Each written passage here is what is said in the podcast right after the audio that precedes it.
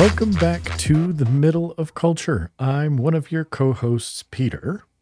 And I'm your other co host, Eden. Eden, how have you been? You and I were kind of talking about the uh, unfortunate things with your trip before we started, but uh, other than that, and having to come home from Maine early, how have you been doing? I, you know, been doing pretty okay. Um, keeping myself busy, um, trying to, uh, you know, survive the time change. It gets dark so early now. It's so miserable. Why do we do this to ourselves? right? It really is. It's awful. We got to stop falling back. We can spring forward and then we need to never fall back. I agree. Yeah. Nope. Totally on board with that. How about yourself? How you been? I've been hanging in there. Uh, work has been pretty rough, and uh, there have been a few things that have, shall we say, had me questioning my life choices, but that's okay. Uh, we're hanging in there. Well, that sounds that sounds rough, man. Eh, you know, it it has been. there, I, I am increasingly grateful that Aubrey has decided to not go into medicine. I applaud her choice and her wisdom, but that's like I say, it's Yeah. it's okay. It's okay. I did. Uh, Well, you don't. what's that?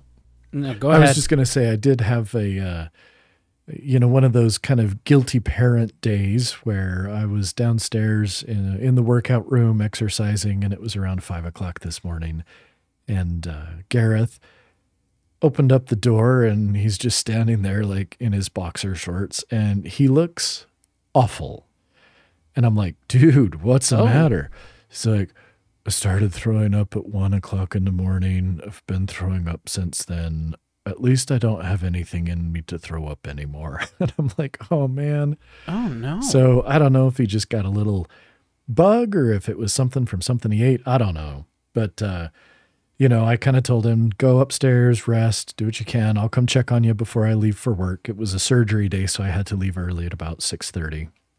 And I go upstairs to see how he's doing. And he's like running into the bathroom, leaning over the toilet, dry heaving again. So, you know, I go downstairs and I manage to find some Zofran, uh, which is a, a prescription anti nausea med that I still have on hand from when I had my last kidney stone. And, you know, it's, it's a good med. It's basically what they give uh, cancer patients who are getting chemo. And so I pop one of those out and I give it to him. And, you know, it's an, it's an oral dissolving tablet. So you don't have to swallow the tablet. You just stick it on your tongue and it dissolves. So I give that to him.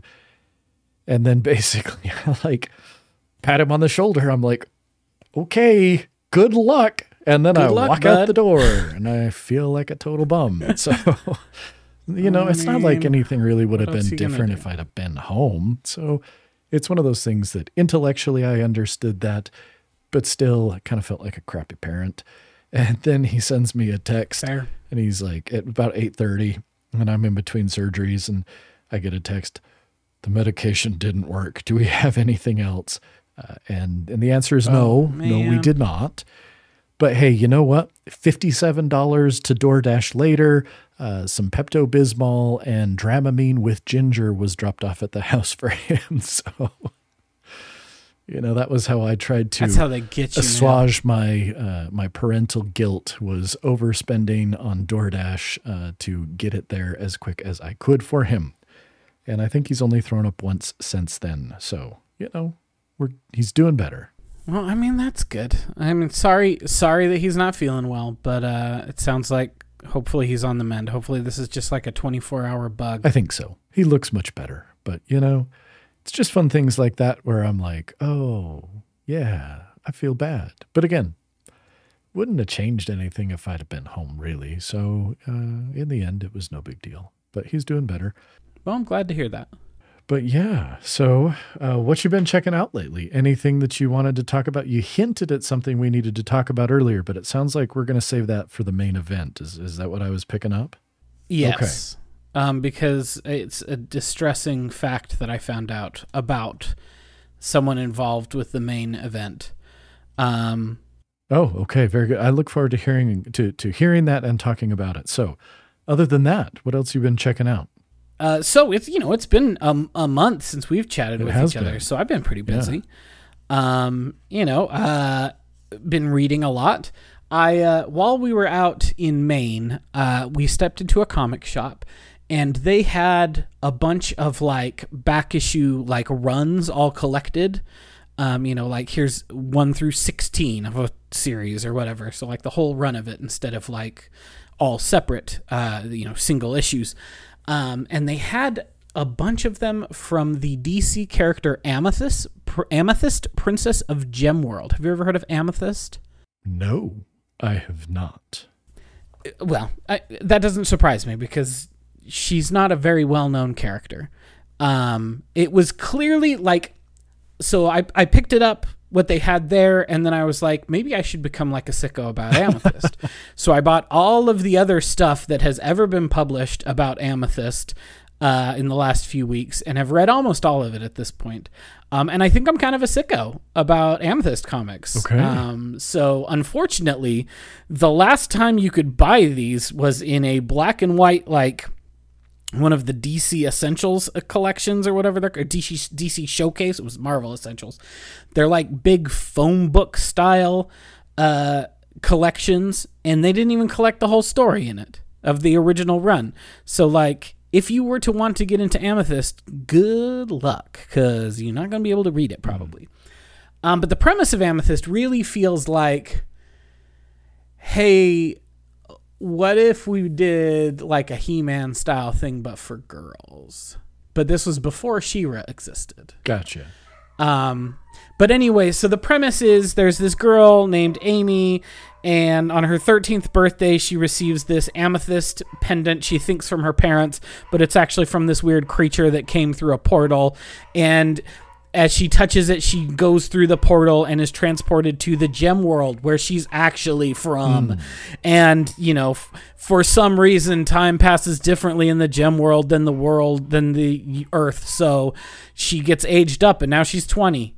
So that we don't have to deal with the fact that she's 13 and we're doing like reader insert young teen tweens reading this comic and be like, yes, I also wish I was a 20 year old adult.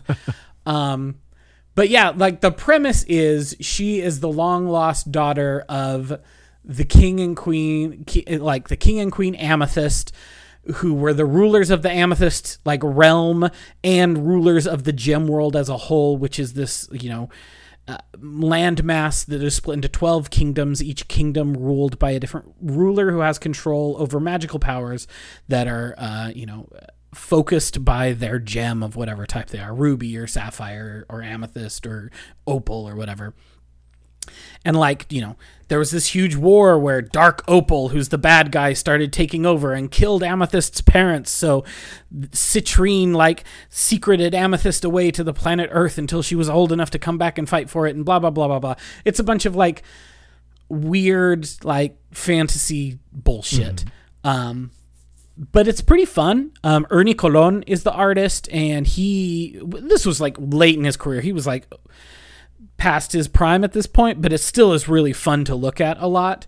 Um, and it eventually starts getting weirder and weirder, and Keith Giffen eventually takes over as the writer and starts doing really weird shit with it. Um, and Bernie Manolo becomes the artist, and it just looks like a million bucks at that point, and it just gets like real weird as the comic goes on. And so they published 12 issues in a maxi series, and then they had an ongoing that went for 16 issues, and then there was an annual that was supposed to wrap things up, and then they did a four year a four issue mini series after that, and that was like the story of Amethyst. And then, of course, after the new 52 happened, they were like, hey, let's bring back Amethyst.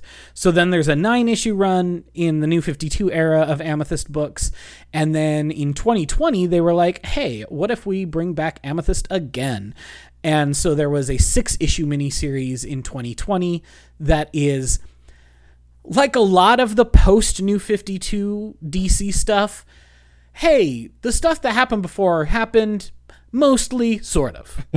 Um and that is kind of how it approaches it. Is like hey that stuff from the old miniseries from the 80s mostly happened sort of but not that end part. But the rest of it sort of did Um, and so it, it's it's a weird positing of the way things work over at DC these days, where like everything and nothing are simultaneous. It's like Schrodinger's canon when it comes to a DC character at this point. Um, and so that's true also of Amethyst.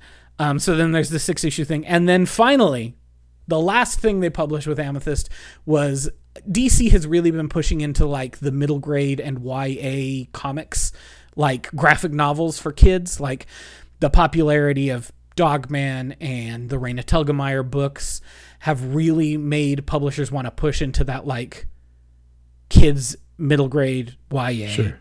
comics. And so DC has been doing a lot of that the last few years. And so they did one about Amethyst that came out a year or two ago. I haven't read that yet. I picked it up at the store yesterday. But uh it's pretty fun. Like it is all pretty good. None of it's like, "Oh my gosh, this is the greatest comics I've ever read." But like a lot of it is like, "This is this is pretty good comics. This is fun comics." So I've been reading a lot of Amethyst. Nice. And then uh, the only other things I would mention is I have been playing a lot of video games. Um, two of them I can just mention kind of offhand because I kind of tried them a little bit, didn't really stick with me. Um, I tried the newest Need for Speed game because I'd heard really good things about it. Okay. Um, it's Need for Speed Unbound, and to be fair, style off the charts. It looks like a million bucks. It's very cool the way that it incorporates like cell shaded um like effects when you drift or when you bang into things while the rest of the game has the like typical like photorealistic cars and streets look Sure. um and then the people are all like cell shaded looking too like in your in the character you create and in the story mode the other people that you interact with also are these like you know cell shaded characters in this world where everything else is photorealistic so it's a really interesting mix of of um, uh, style the problem is i f- suck at car racing games I just suck at them. Like I'm not good at it. I am not good at it. And I've tried other ones. I I remember being okay at it when I was a kid. I remember playing Need for Speed Hot Pursuit 20 years ago and thinking, "Hey, I'm pretty good at driving a car." Uh, I apparently 20-year-old me was, 40-year-old me is not. It happens. It happens. So, unfortunately, I think Need for Speed Unbound looks very cool, but I'm not playing any more of it cuz I am bad at driving. Okay. Another game that I played a little bit of, um, and then I stopped not because I'm bad at it, but because it is just objectively bad, um, is the video game Gotham Knights, Ah, which is the pseudo sort of follow up to Rocksteady's Arkham trilogy. It's not really, but they're like certainly trying to make you think that it is, even though it's definitely not. sure. Um, but you know, it is a basically like a looter punch game, like a looter combat game where you play as either Batgirl or Nightwing or the Red Hood or Robin because Batman has been killed. And in theory, you could do it co op, but I don't know anyone who would ever want to play this game because it's terrible. so I wasn't playing in co op. Um, and like the writing was so leaden and the performances were so terrible. And I played two or three hours of it, and then I was just like, this sucks. This really sucks. Have you played that? No, no. No, I have not. It it looked like something I was going to bounce off. Well, it was it was on Game Pass, so it was on Game Pass. So the only thing I had to lose was my time and my unlimited bandwidth for internet. So it was fine. I set it to download, went and ate breakfast, and then it was ready. Uh, it was bad though. The reason I was interested in playing superhero games though is because I played Spider Man 2. Ah. Now, I'm going to just I'm going to say that we have it. Gareth has played it. I have not, but I am very excited to do so. I won't spoil anything. I won't spoil anything other than to say it's really good. It's a very good spot. Did you like the first Spider-Man game? I mean, I kind of think people who don't like the first Spider-Man game just don't like life. Then you'll like the second one. I mean, it's not I mean, The first Spider-Man game was fantastic. I loved it. It's very good. It's very good. It's not as good as the Miles game. The Miles game is better than both Spider-Man or Spider-Man 2 because it's half the length. And uh, Miles is a better character than Peter Parker. I'm not sorry to say. um, so when he is the primary focus, it's a better game than when he is a side character in the first game or the secondary focus in the second game. Sure. You get to play as Miles quite a bit in the second game, but primarily it's mostly a Peter plot with Miles as a secondary de- deuteragonist, not as a like secondary protagonist. Right. Um, but I do think that it was very fun. Good. Anyway, it's really good. Um, Miles is great. Peter's great. My biggest complaint is I don't like the new Spider-Man face. The and is it the basically it's the same one from the remaster? Yeah. Like and I know exactly what they did. I know what they did.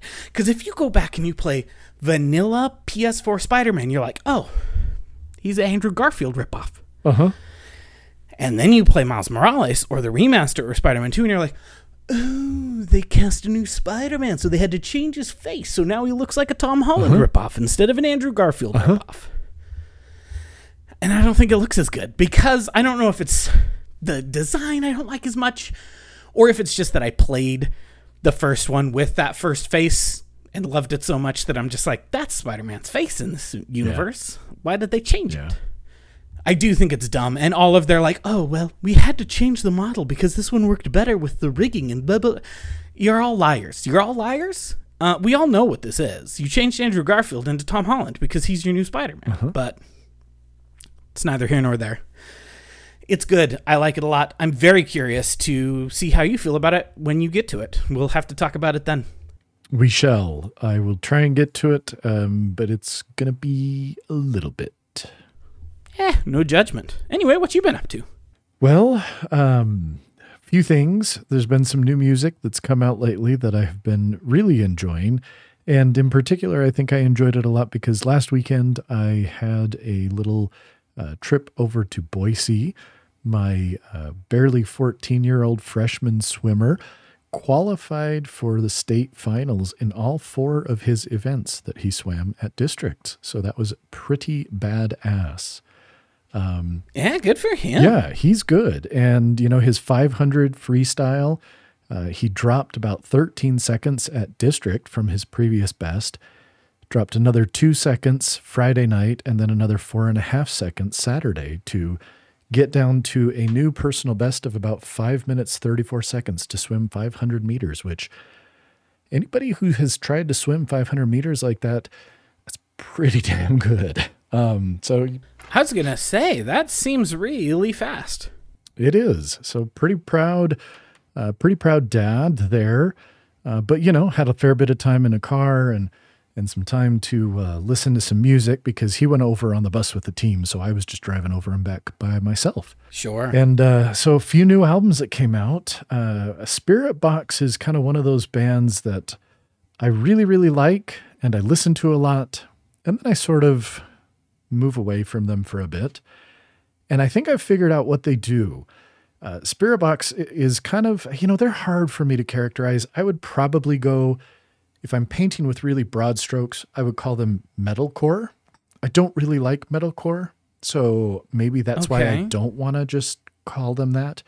But, you know, it's, it's very melodic modern metal with you know some breakdowns and clean vocals and harsh vocals and anyway you know I, I like the band i've been a fan for a number of years but i kind of fell off a little bit after they released their album eternal blue a couple years ago and then they had a new uh, ep coming out and the first single well they, they released two singles and they were good i mean they're really good songs but they didn't grab me and then they dropped the single Cellar Door, which is probably one of their heaviest songs to date.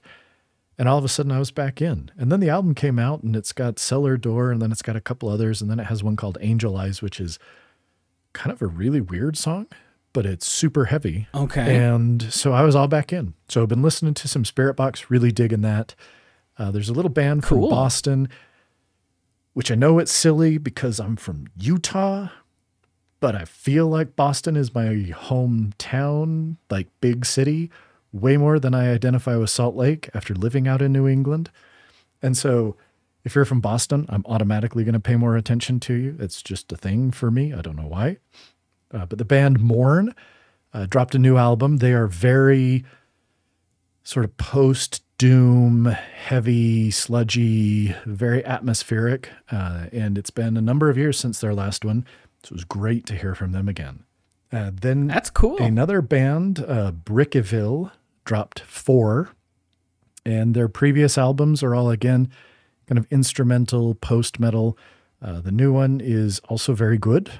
And then the band uh, Soth or Xoth or whatever, X O T H, uh, they dropped their new album Exogalactic, which is a little bit of a change. It's kind of thrashy, technical death metal kind of stuff. But those have all been getting a lot of play lately, and it's been fun to have some new music because I've been doing a lot of music while I'm writing. It is November, and those who hey, listen to the pod remember that last year Eden and I did NaNoWriMo, National Novel Writing Month, and this year I decided to do it again.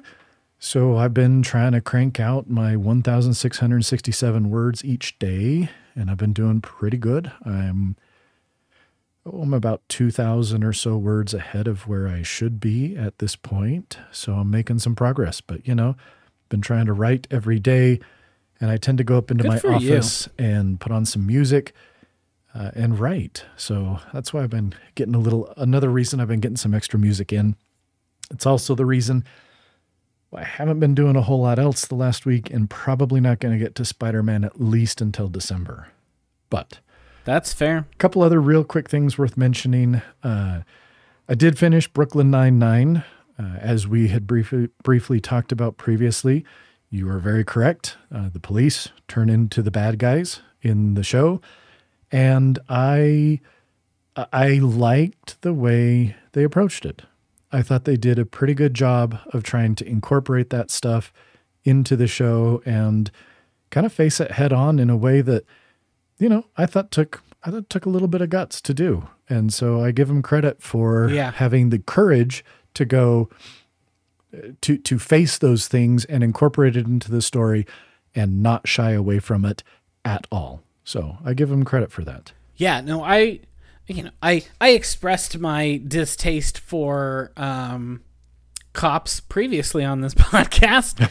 um but I think that they I think that they walk the line pretty uh, about as well as you can without just saying we're changing the entire premise of the show of like we need to reckon with the fact that there are systemic issues here and like it, ends in an interesting spot. When you see where everyone ends up, you're like, okay, a lot of this makes sense.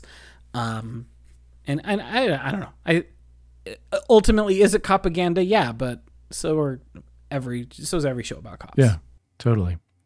Uh, and then one other game I've been playing a little bit. Again, not a ton of time, but I'm playing a little game called Army of Ruin. It is very much Okay. a uh, a bullet heaven or a reverse bullet hell, depending on which term you like. I kind of like the bullet heaven just because it's easier to say. But it's very much vampire survivors, uh, soul, halls of torment, soulstones, those kind of things where you're the character running around sending out projectiles being swarmed by masses of enemies and you get stronger so you shoot more weapons and all sorts of fun things Um, and so I've been playing a little bit of that because one of the nice things about Army of Ruin, as opposed to, say, Vampire Survivors, I like Vampire Survivors. I kind of love it. I think it's a great game. I think it's incredible. My only complaint about it is you either die or you play a full 30 minutes until the Reaper comes and then then your run is over, right? Uh huh. So Army of Ruin is kind of similar, although uh, it is only like 10 minutes. Oh, so it that is- ooh, that's It's a, you can play That's it in real much, attractive much to me. quicker little chunks.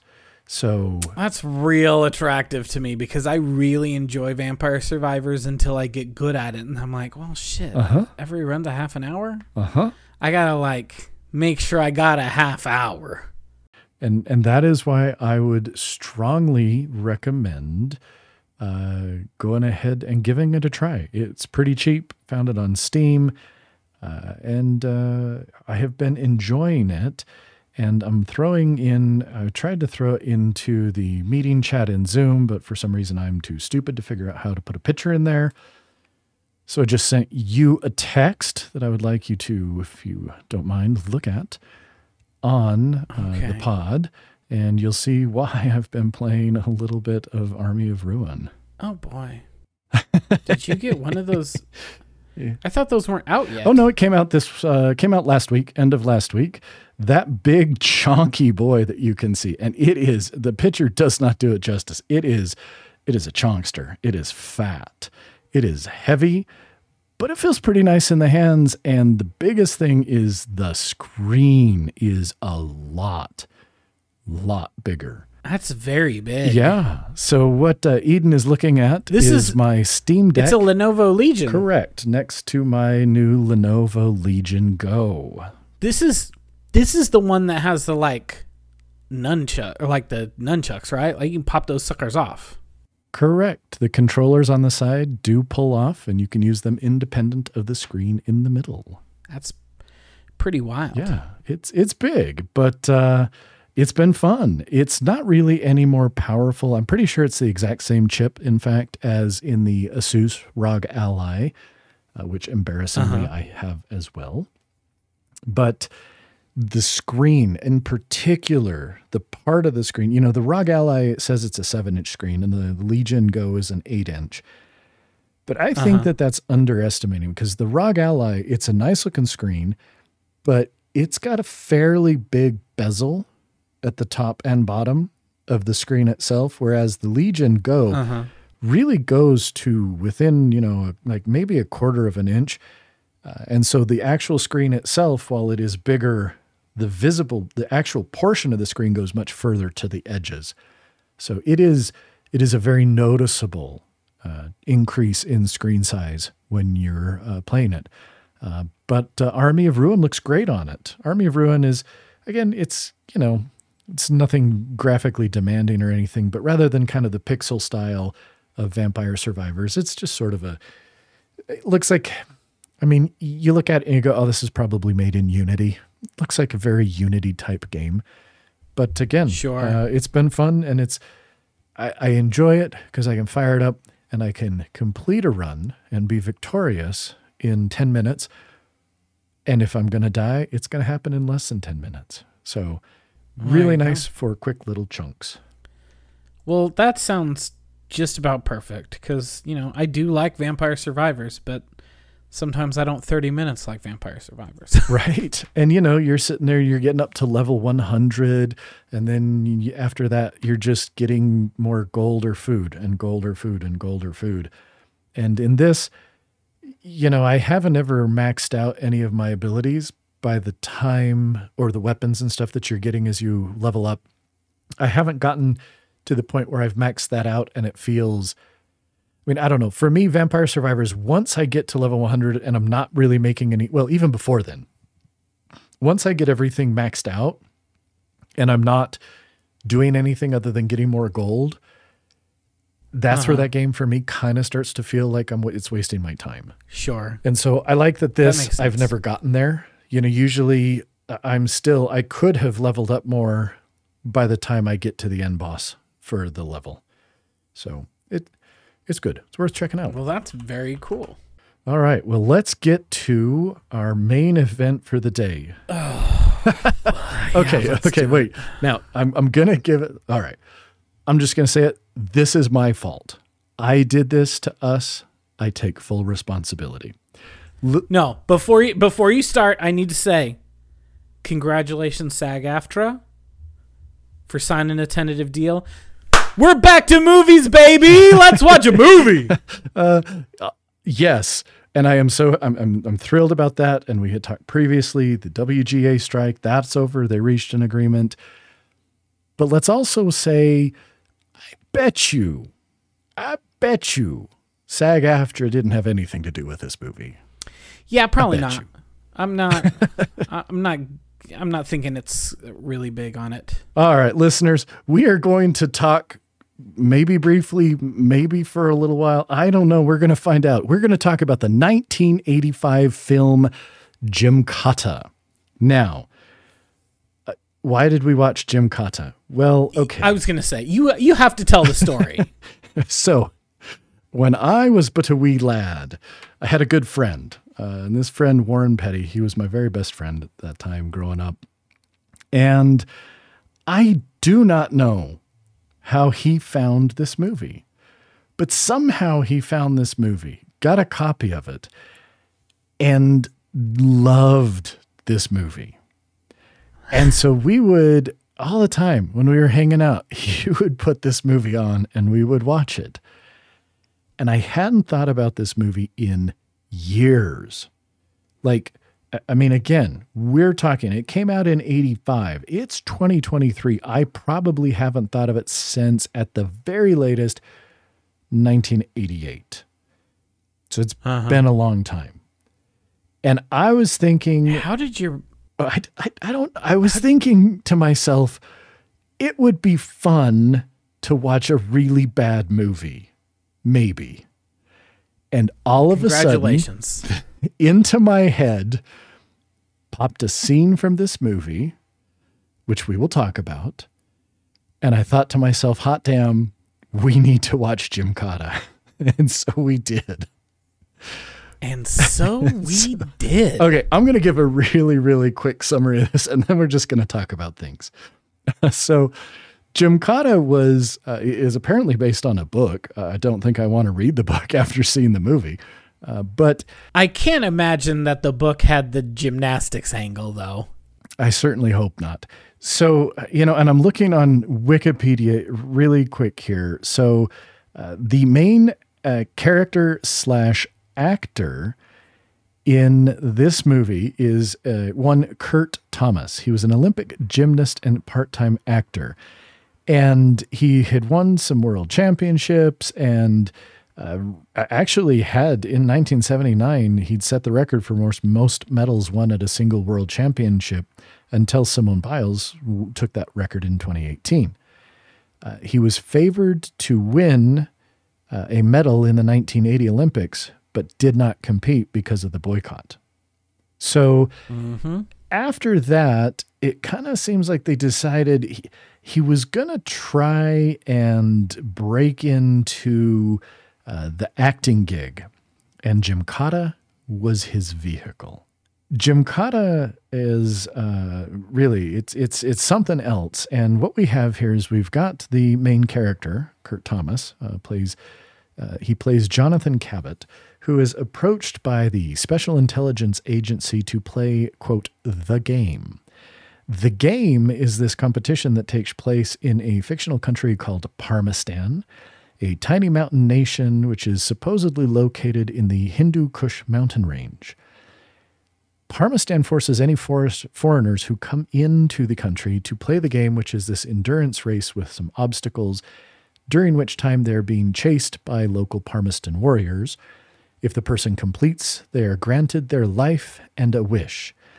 And this little sort of backwater uh, country apparently is in the perfect location uh, to have uh, a, a, U.S. satellite monitoring station that could monitor all the satellites in space and act as a wor- early warning system in case of nuclear attack.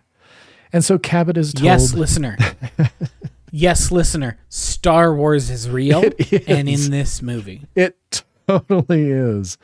oh my gosh. It's anyway, long story short, they recruit Cabot to play this. Apparently, his father had been sent there and was not heard from again.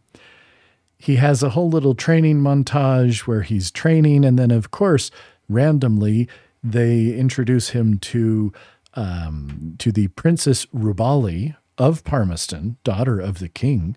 She's there to just hang out and he trains. They go to the town of Karabal on the Caspian Sea. Mm, he trains. They fuck, and then they go to the city of Karabal on the Caspian Caspian Sea. yes, I was going to talk about the uh, quote romance between the two of them uh, in a little bit. So, I'm just saying it, you you are not wrong. Anyway, Princess Rubali gets kidnapped. He goes in using his unstoppable gymkata fighting style that combines gymnastics and karate. Uh, he easily takes care of dozens of terrorists before they return, find out that his handler had betrayed them. The SIA arrives, saves him, and then boom, they go to Parmistan. The whole thing starts. Uh, she is, you know, taken back with her dad. There's this other dude, Zamir, Commander Zamir, who is the commander, and the king trusts implicitly, but he's actually staging a whole coup. And they start the games, and Zamir doesn't play fair. And in the end, you know, of course, our, good guy wins, and he comes riding in to the city victorious. And then it immediately just, the movie stops, and you get a little subtitle thing that says, in 1985, the US installed a satellite warning station. the end. And the movie's over. It's it's a lot. It's a lot. It's a, Here's it's a lot and it's not a lot. That's the thing. That's the thing. It's a lot, but it's also nothing. There's There nothing, nothing here. I sat here watching it going, okay, on the one hand, how is this actually 90 minutes? And then on the other hand, I'm like, Well, I'll tell you how. tell us, please. the way it's 90 minutes is okay. So, as far as I can tell, there are three, ob- well, four obstacles to the race that is the game. Yes, Number one, run through a cornfield. correct. Which they call, Very hard. Which they call a swamp. A three mile run through the swamp. It's a cornfield. It's a cornfield. I live in corn country. I know what corn looks like. That's a cornfield. Correct. Um, so run through cornfield. Number two, climb a rope uh huh. Up a hill, up a mount, or up a up a cliff. Yep. Number three, climb a rope over a ravine. Correct. And number four, the city where they put all of the criminally insane. and so the way that they make this movie 90 minutes is by sending him to the criminally insane town and then doing some of the slowest slow mo shots and the like most pained attempt at like I'm trying to build mood here and you're like the mood that you are building for me is hit 15 seconds forward hit 15 seconds forward hit 15 seconds forward cuz it ain't doing it it ain't got it oh So, all right. So let's talk about the city. Let's talk about the city or the town of the criminally insane. Um, it's a lot It's great. He gets in there and the gate automatically closes, just closes behind him. So now he's trapped in the city. And it's so much of him walking around and random people, especially old ladies, up in windows cackling so that he looks at them so that then somebody else can try and grab him.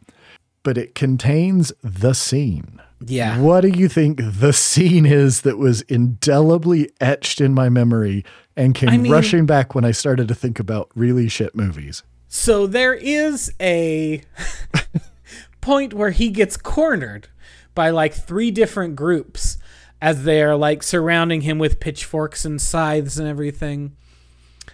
And there just so happens to be these two bricks with these two like pieces of metal sticking out of them that may basically make a pommel horse. There's just straight up a pommel horse in the center of this. There's just straight up a pommel horse made out of concrete in the middle of the square in this town. So he starts doing some sick gymnastics shit on this pommel horse and just like taking these criminally insane folks to town. Oh, he is swinging around, one foot kicking them, two feet kicking them, just spinning, It's very flipping. silly. It- it is. Oh man. It's very silly. There are like most of the scenes. It's not like oh yeah they got him because he's a gymnast. It's like okay that's a mediocre fight between. It's like faint faint punch oh good job buddy faint punch ooh good job buddy but like that scene is like oh he's a gymnast and we want him to show off his gymnast moves and then the other one that was the silliest part to me this is it's smaller maybe for other people it wouldn't be so silly Is, is it the first? but in is it the- obstacle two, oh yes, yes. obstacle two, when he is climbing the rope, How does he climb the rope, Peter? His feet are okay. Now, you know, listener, let's say you want to stretch your hamstrings. And so you may sit on the ground and you want to be able to stretch your hamstrings as well as your adductor muscles.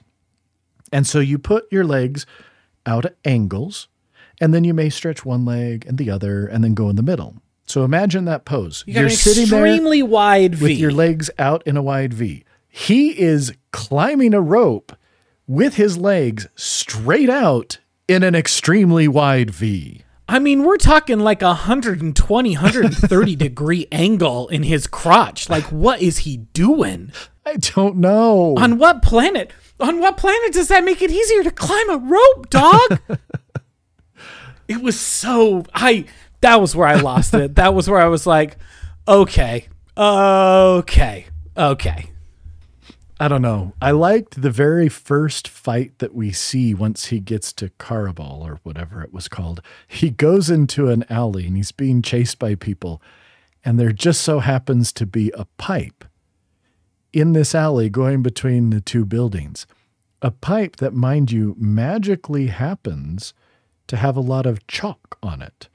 Because as he's spinning around this pipe doing gymnastic stuff, you can clearly see the chalk on his hands as he's doing this stuff.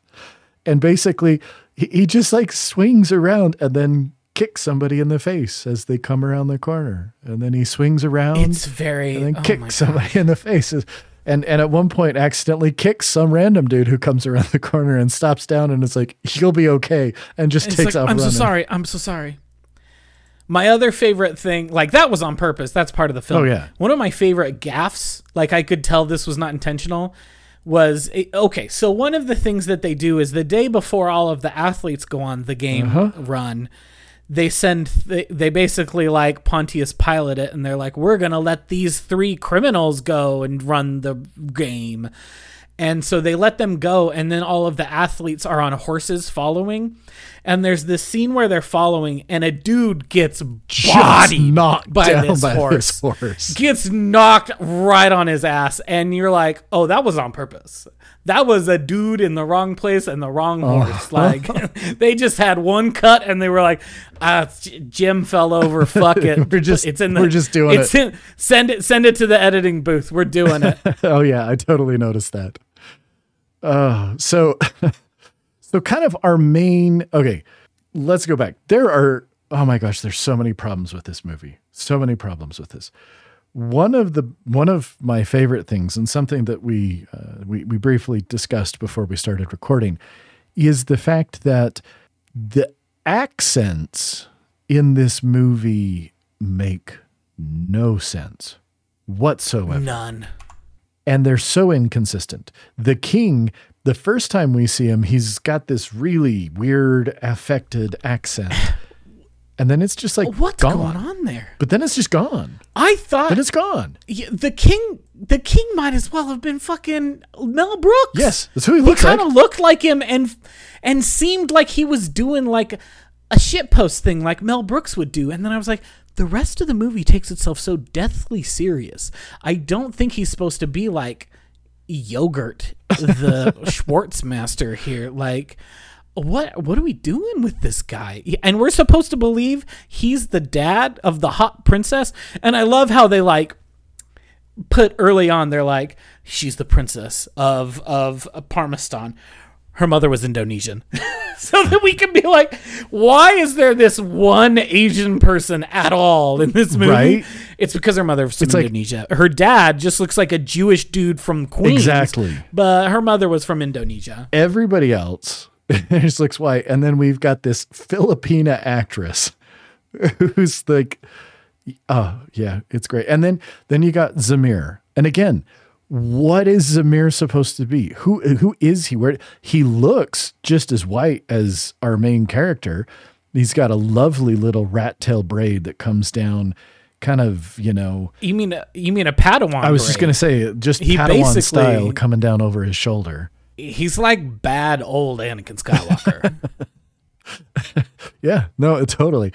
And then one of the other things I love is you've got this one competitor, Thorg. His name is Thorg. Thor. And he's this big, sadistic, whatever dude.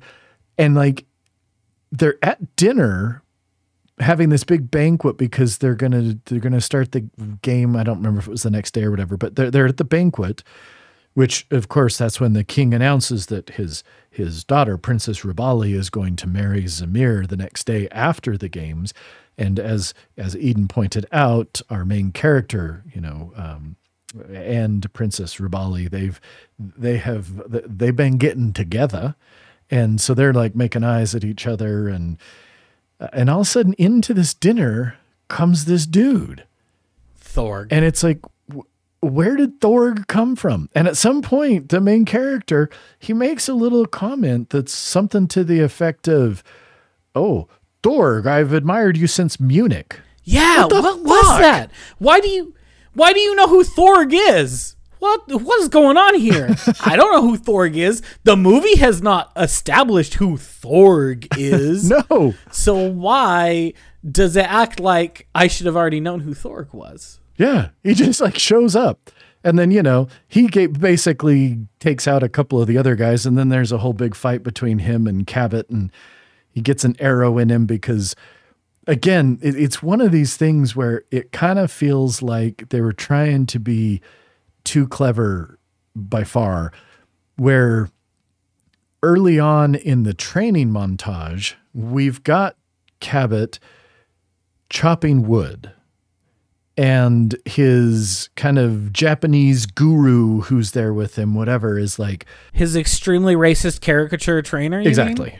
Um, I mean, so many racist caricatures in this movie, but he's Very much so. But I did. I I wrote when we started. How long until flagrantly racist? And then I was able to note eight minutes three seconds because that is when the Japanese trainer appeared. that's that tracks. That sounds about right. I think I, I wrote at least twice. I was like, oh my gosh, this is so racist. But um, It's extremely racist. we've got him chopping wood and caricature of a, of a you know the the Japanese man is basically telling him to listen to the sound of the hatchet. And so all of a sudden that becomes how he is attuned to that. And Cabot can hear the arrow coming. So he knows to duck so that it hits Thorg in the chest who then shows up a little bit later with half the arrow still sticking out of his chest in the city of crazy people which I'm curious how he got in there because as soon as Cabot comes in, it slams shut. Yeah. But then But there was already one of the the guy who was in front was already in there dead. So like clearly that's they true because he because we find him like stuck to the thing with the nice little trail of blood going down, and and we have that whole scene of the dog lapping puppy. up the blood. Yeah. Again, you got to get it to 90 minutes somehow. so we got to have 30 seconds of a dog lapping up a um, food colored puddle of blood. So at the end of the crazy people city thing, Cabot goes into this little alleyway and kind of does like a chimney climb up in between these two things. Gets to the top of it. And there's a little ledge where he could just grab that and go up, but he starts pulling on the metal bars over the window. Why does he not pull himself up? And then it's like super slow mo and cl- and clearly he is supposed to be making sounds that are like exertion sounds. But I know what the sounds of sex sound like, and that those are sex moans, not exertion. I am trying to not die moans. What are we doing, my guy? yeah. Kurt, what is the sound you're making? Why does it sound like you're having the time of your life complimentary, not derogatorily? Okay, so let's talk then briefly about sound. What Okay. the hell were these people thinking? The sound Who's the of this is and kicking sounds? I mean, so okay, look, listeners, I love the old Rocky movies. And if you watch a Rocky movie and then you watch actual boxing, the sound you you will be sorely disappointed at the Yeah. sound that the punches make in real boxing. Imagine life. Imagine that exaggerated sound of the punching in a Rocky boxing match, but crank it up to like 42. It's so bad. It almost sounded like it almost sounded like metal sometimes. Yeah. Like some of the punches and kicks in the pommel horse scene sounded like it was metal smacking metal, and I was like, I'm pretty sure this is supposed to be sneaker smacking flesh. What is going on? It- well, and so many things. Things. Some of the sounds they're just so loud and so out of just. I- mean, and and I'm watching it, and all I can think is I'm like the sounds as he is walking along the street are so unnaturally loud it's so that somebody weird. had to go back in after and add those sounds. Mm-hmm.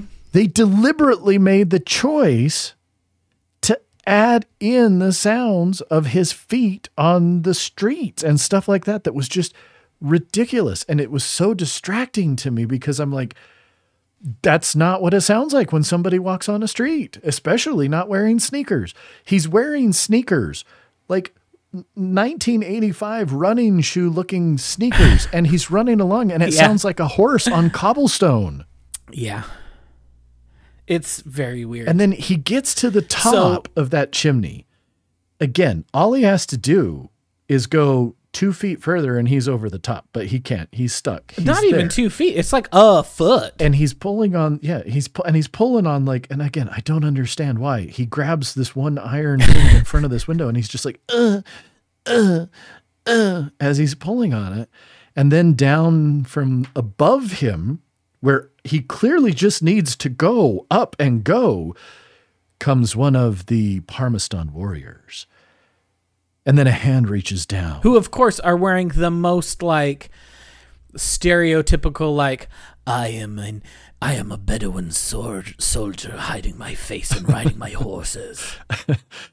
And of course it turns out to be his dad who we saw at the very beginning who got like uh, yeah anyway Shot, with, an, arrow, and fell into, the yeah, ravine. exactly Lost lost on uh step 3 of the four step process. so uh so he helps him up and then of course his dad gets shot in the back with an arrow but then his dad shows up at the end i love it he comes riding into the town you know cabot's uh, jonathan jonathan is on one horse and his dad colonel cabot that's the only thing name i think we ever get is on another horse behind him, which is his big old massive arrow sticking out of his back.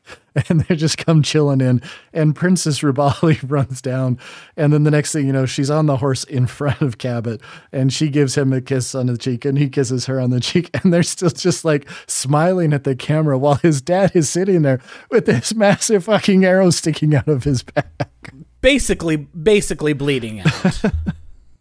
And again, and he's then like, it literally fine." it just ends. It just ends, and it's like it literally says in 1985 the U.S. installed the first satellite monitoring station, and it's over. It's a lot. It's a lot. so, you know, I, I think we're getting sort of to the end here. So I need to no, give we you are. I, I the most everything I need to say. depressing. I I need to depress myself so badly. Oh no, This movie was directed by one Robert Clouse. Have you ever seen any other films directed by Robert No, Clouse? I am- Let me list some of them. Maybe you'll have heard Oh, some my. of them. Uh, have you ever heard of Game of Death?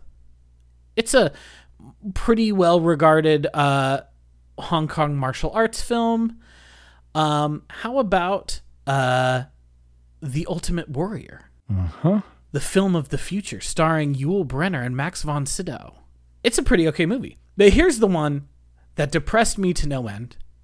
The man who directed Gymkata is the same man who 12 years previous directed Enter the Dragon, huh? Bruce Lee's most famous film. What are we doing here, guys? The guy who made Enter the Dragon turned around and made Gymkata? He didn't. I uh, don't What? know. I do not know what to tell. you. What? Have you ever seen Enter the Dragon? It rules. It is. It's incredible. And then this guy made what are we doing here? I did not look at that What at are all. we? And then I just clicked on the Wikipedia thing, and the first thing I see is Enter the Dragon, and I'm like, what? No, no, no, no, no. Yeah, no, what are we doing How? here? Oh my gosh, this. I don't. Even, I don't even know how that happens. Oh, well, You know, this movie was something else. And I just want to say, in my defense, I do not remember, and I would I look, I would be honest, I have no shame. Just ask the people at work. How many times have I told the story at work of me shitting myself while I'm vomiting outside room 28 in the OR because I was violently ill? I have no shame. If I liked this movie or remembered that I really liked this movie as a kid, I would own it. I would say I did. I don't remember if I did or not. I just remember that my friend You just loved remember it it existed. and we watched it a lot. and so it was there in my mind. And as we were thinking about movies that we could maybe watch as things were wrapping up with the strikes, I thought to myself, let's watch Gymkata. And You as I what? sent a text to you Thank in you between, me. mistakes were made. But here we are. And I laughed a lot talking to you about this truly atrocious movie. Oh, the conversation's been a delight. Um, even if the movie was I would like to say that, uh, you know, a well regarded publication, uh, according to the Wikipedia article, Maxim magazine, uh, did rank Oh, Jim yes. As the 17th worst movie of all time. Seems a little high. I have I personally have probably seen 16 17 movies that are worse than this movie. So I don't think it deserves to hang on a list of the top 100 worst movies, but it was pretty bad. It was pretty bad. In a world where Ballistic Ecks versus Sever exists though, I don't think Gymkata makes the list. Now I kind of want to watch that movie. What did you just do to me? Have you ever seen it? You should you should see at some point in your life Ballistic Ecks versus Sever. It's so bad that you're just like, really? they did this? All right. They put this. Lucy Liu and Antonio Banderas did this to themselves. Maybe I'll have to check it out. But It's very bad. cool. It's very bad. Well, is there anything else you want to mention before we wrap it up? Uh, the only thing I will say is that you can you can just tell. Like I I have to Google this. Jean Claude Van Damme. When did Van Damme become like a thing? After this, I was thinking. I was thinking. Surely they saw the success of Jean Claude Van Damme, and they were like, "What if we do that to this gymnast?" But that's not what's happening here clearly what happened instead is someone watched Gymkata and they were like, "What if we got an actual martial artist to do this stuff? That's what I was just going to say. Let's get Jean Claude in here. yeah. I mean, because, Let's you know. get Jean Claude in the in the mix." Yeah.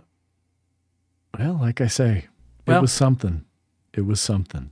It certainly was. And uh, Thank you for sharing. With You know, me. I'm so glad I could, and I appreciate you joining me on this journey. Uh, I will confess to another question mark bad parenting moment. We sat, I sat down to watch it.